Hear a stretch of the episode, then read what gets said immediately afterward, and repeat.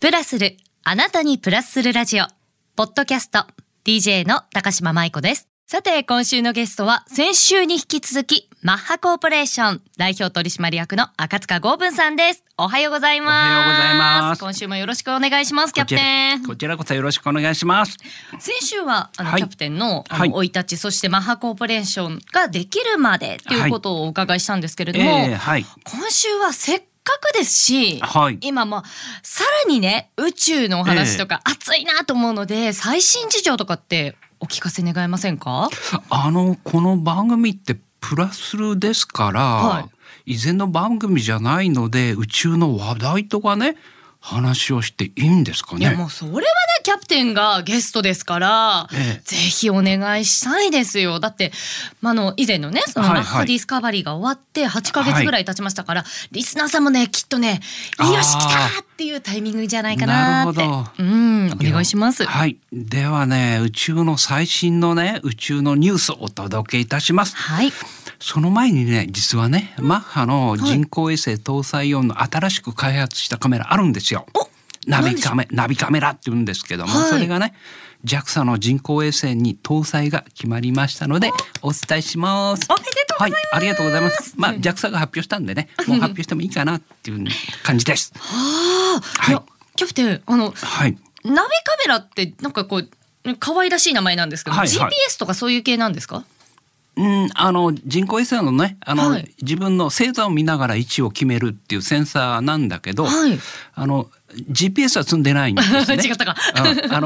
地上だったら GPS 使えるけど、宇宙空間で GPS って基本的に使えないんで。そうなんでしたか。そうそうそう。前に聞きましたね。失礼しました。自分のカメラを積んでカメラで星座を見ながら自分の位置を決めると。で自分がどこ行かなきゃいけないかっていうのをカメラを見ながら決めて進んでいくっていうカメラですね。だからナビカメラって言ってるんですね。なるほど。いやでも嬉しいですよね。なんかこう新しいリリースも伺えるとですね。そうなんですよ。キャプテン、ちょっと話それちゃうんですけれども、今年宇宙飛行士の選考いよいよ決まったじゃないですか。こちらもちょっと振り返って教えていただけませんか？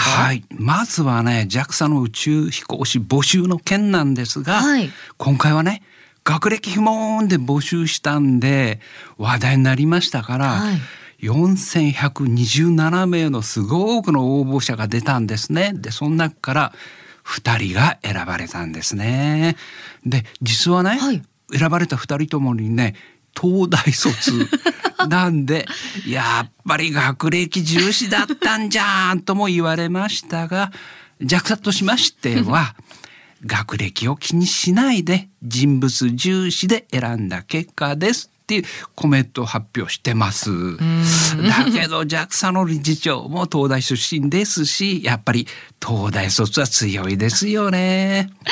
で合格した2人ですけど諏訪誠さんと米田あゆさん、それで諏訪さんの方は東京生まれで現在46歳、東大出てからプリンストン大学院を卒業された後に海外のね青年海外協力隊かなあれでルワンダで派遣されて活躍されて、でその後に国連の WMO 国際気象機関って言うんですけども、そこに入られて、で現在ではね世界銀行上級防災専門家なんじゃこりゃなんか難しいですとして活躍されているそうです。でもう一人のね米田あゆさんもこれ女性の方ですけど東京生まれで現在28歳、東京大学医学部を卒業されて東京大学医学部附属病院に就職して現在は赤十字で外科医を務めておられます。エリートだこの人。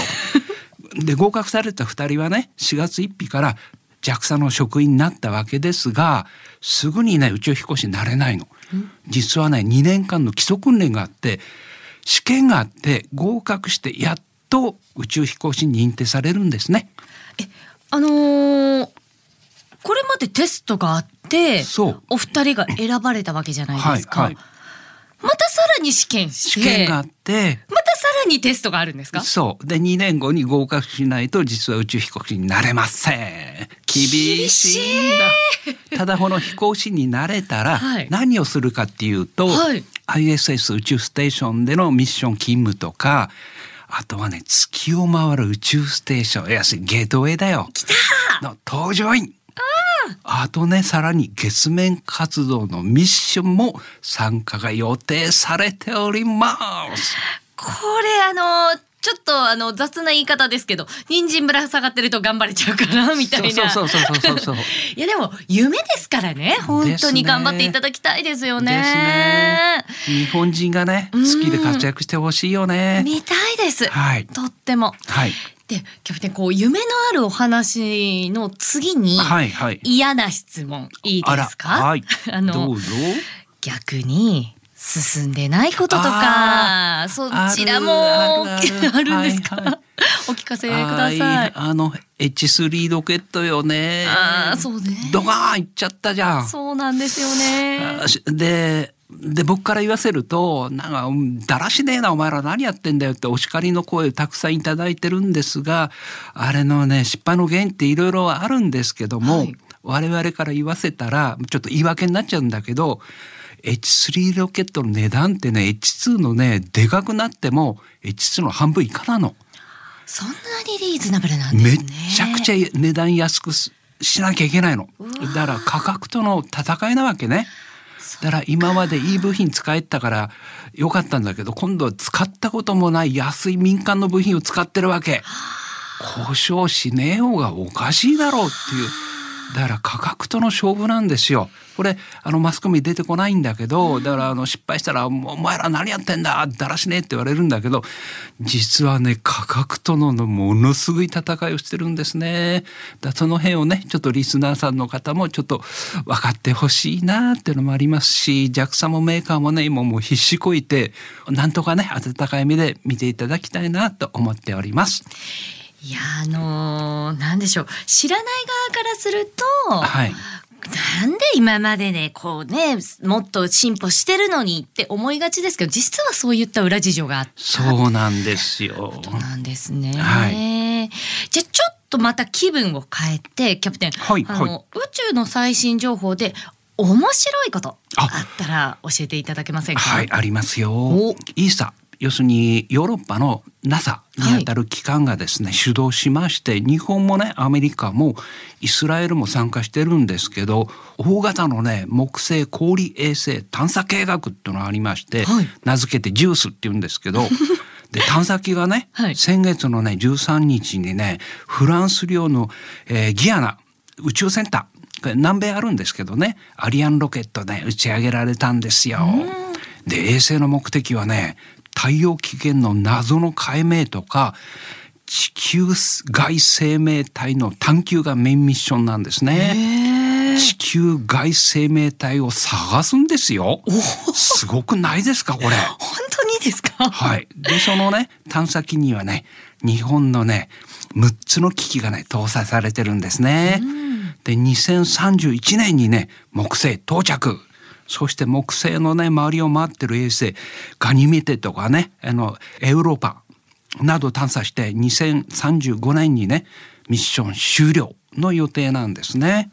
キャプテン、なんかすっごい面白そうな話題じゃないですか、はいはい、でしかも地球外生命体なんですよちょっと面白い。調べる、はい、まずね一個伺いたいんですけど、はいはいはい、太陽の謎を調べるのに、はい、なんでまた木星なんですかね？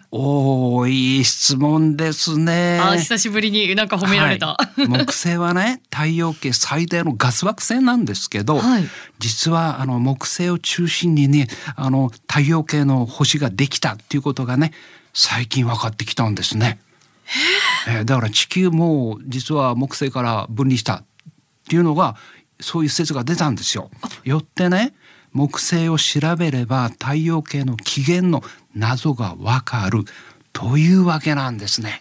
木星から？そう、いろんな太陽系が生まれてきた。生まれた？はい。考えたこともなかったんですけど、へえ、はい、そうなんですね。だから木星を調べるわけなんです。そういうことです。全然、はい、すごいな。で、あとその、ね、はい、私すごくなんでしょう、気になるのがこの地球外生命体、はい、これって凍りついた木星を調べるより、はい、なんとなく火星とかを調べた方がいいんじゃないかなって思うんですけど、はい、このあたりはどうでしょうか。はい、これまたいい質問ですね。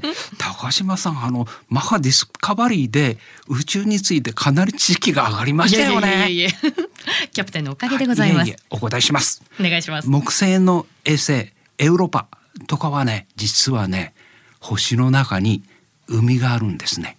星の中に海があるの。海があれば当然生物がいる可能性が高いですよね。はあ、そんな理由から木星なんですね。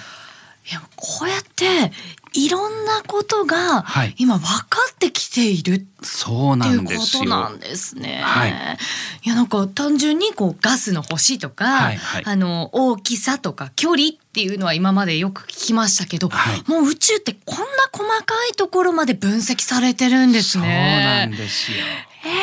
知らなかった、はい、ということですね。宇宙面白いですよね。ね、いやだ、まだまだ知りたいですけど、キャプテン、はい、またなんかちょっと最新情報あったら教えてくださいね。はいはい、で、話また全然地球に戻しちゃうんですけど、はいはい、どうぞ。キャプテンは料理されるじゃないですか。はい、あ、好きですね。皆さんに私伺ってるんですけれども、はいはい、キャプテンの勝負飯、はい、教えていただいてもいいですか。あんまり言ったことないんだけど、はい、実はあります。神様知らねえな。ビール、いや、違います梅のおにぎりです。あら、シンプル。そう。その理由は、実はね、誰にも言ったことないんだけど、はい、私が子供の頃にね、もう両親が離婚したって話しましたけど、はい、その時にね、父が経営する会社も倒産しちゃって、借金取りが大勢押しかけてきてね、自宅も取られちゃって、はい、ついでに父が交通事故で入院して、でお袋が行方不明になって、残されたの俺どうすんだよって言うんで、まあ一人残されてね、行くとこもねえし食事もないし、だからまあしょうがなくてこううろうろしてたんですよ。要するにゴミ箱を漁ったりとかしてたわけですよ。そしたらね、クラブかバーかなのママかな、はい、が僕をこう見つけて、あらこの子お腹すかしてんだなっつんで、一個のね、僕これ食べなっつっておにぎりをね、梅おにぎりをくれたんですよ。まあ私はね、ワンワン泣きながらねおにぎり食べましたけど、それ以来ね、私の勝負の時はですね、海苔も何もない、ただ梅が一個ある酢にぎり、ああ、もう本当に塩握りの中に梅が入ってる。そうそう、それが梅が一個だけ入ってるのが僕の勝負飯になりましたね。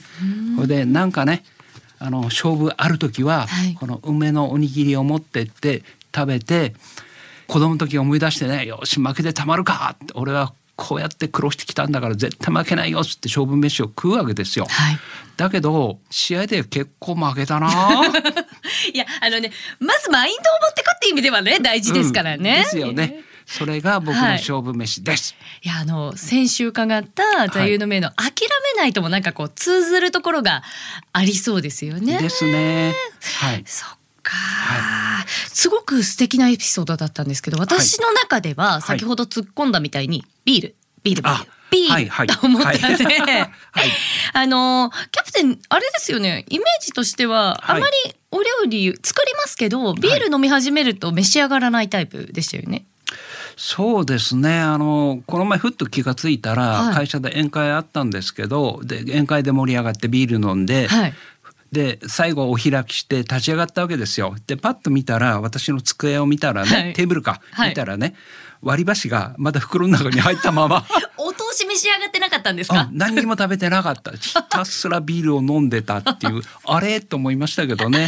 それ絶対ベルギービールですよね。今ちょっと勢い余っちゃいましたけど、はい、なんで知ってんの？いやだって何度か飲んでるじゃないですか、一緒にね。そうね、はい、前の番組でも私はベルギービールが大好きですってご自身でおっしゃってたじゃないですか。そうかそうか、最近ね物忘れがひどくてねいや3歩歩くと忘れちゃうのとんでもない。最近の私のライバルは鶏さんです。いやそこで比べなくていいですから、はい、ちなみに最近何飲まれてますか？実はねビール好きの天敵、なんとなく想像できましたけれども、スーフさんになりましてからはかなり控えてますね。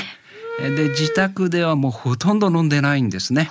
ただほら仕事柄どうしても接待とか、あとは社員から誘われたりとかするんで、まあそういう最低限だけ行きますけど、まあ1週間に1日ぐらいですかね。あ、この前飲んだのはね、はいはい、あそうだ、この前飲んだのは、はい、神奈川県共済化連合共済化連合って奥さん怖いって書く感じのねってのあるんですよ。何ですかそれ？で定例会議がありまして、はい、でその時にね飲みましたね。で誰と飲んだかっていうとねあえて名前は隠しますが、はい、海老名のナックコーポレーションの某中川社長さんですね。それでね某中川さんと会長の座をねお互いに譲り合ってるんですね。いや赤塚さんこそ共済化連合の会長にふさわしいですよ。いや中川さんにはかないませんよとはなんて言いながらね、飲んでました。はい。いやこれ共済化連合ですよね。そうです。奥さん怖いっていう。聞いてたら危険じゃないですかこれ？大丈夫ですか？大丈夫です。バレてますんで。はい、じゃあ今お名前もしっかり出てきましたけれども、はい、まあ F 横のねスポンサーさんでもあります。ナックコーポレーションの中川社長も、はいはい、そうです、はい、お二人で話し合って会長は決めてください。はい、わかりましたすいません本当にね久々いろいろとお話を伺ってきて楽しくてちょっといろいろとね普通に喋ってしまいましたが、はい、キャプテン懲りずにまた来てください、はい、キャプテンありがとうございました。ありがとうございます。